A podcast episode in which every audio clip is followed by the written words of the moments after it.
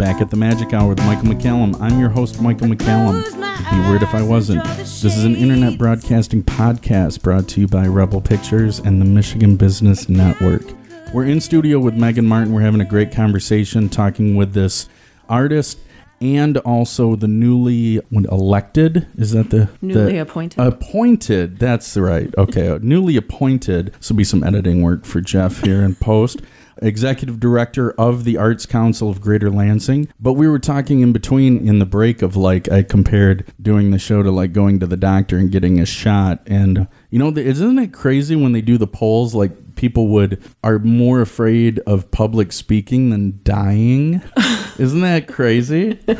I yeah yeah it is. Isn't that weird? Is like, would you get up in front of? No, just take me out now. Like, no, okay. Uh, yeah I yeah I work with a lot of performing artists and even myself with performing arts experience. If you going out on stage and talking and not like a script Yeah, yeah. or having like your moves like all planned out for you, yeah. I'm sad for the listeners not able to see your wonderful gestures as you were describing being on stage without Yeah. a script.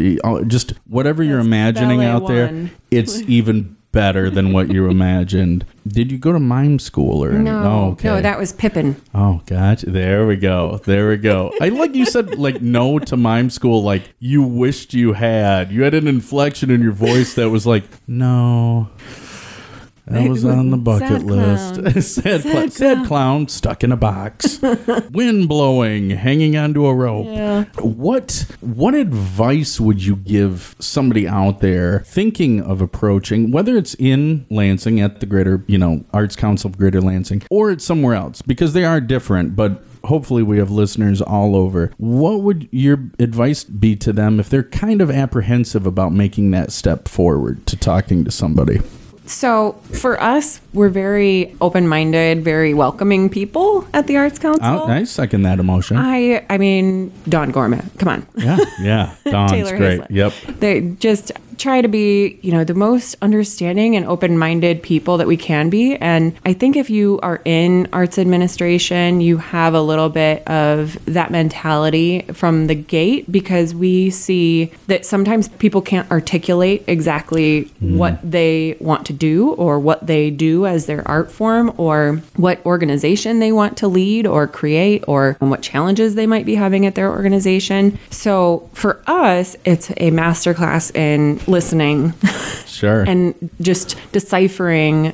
And then after you've asked somebody what they need, then you can start coming up with the, the ideas, the connections that they might be able to make, you know, connecting them with the last person that you had a conversation with that they would be perfect to collaborate with. You know, we create this network of people that should really know each other. That's what we do. The Arts Council is a community that we try to connect people with each other. And so for us, getting into that, you have to be open minded, you have to be respectful, you have to be a good listener that's that I was gonna say listening's probably a big one. yeah, and and you also have to always be listening as you go out in the community and listening for those opportunities that might be great for an individual artist or an arts organization because if I'm out and about and somebody tells me, you know, we've always thought about having art in our office and I don't know who to get in touch with and you look over here and somebody has built this amazing collection that they want to donate somewhere just so that it's seen. You know, that's a very literal example of something Yeah. that has happened to me this past week. And that happens every week that there are people that I'm connecting those dots for. and they don't know where to go to find the artists. And sometimes the artist wants to get their stuff out there, but they don't want to make that step to say, hey, I will. I think there's a big, you know, there's sometimes as an independent artist, you have to toot your own horn, and people don't want to do that. And I completely understand it, but if nobody knows what the fuck you're doing, nobody knows what the fuck you're doing. So you have to get it out there. And sometimes what helps is being that's why I try to share a lot of things sometimes of other artists because it helps, I think, like get the word out without them having to do it on their mm. own. Yeah, because you can only promote to your own network so much. So and many, it- yeah.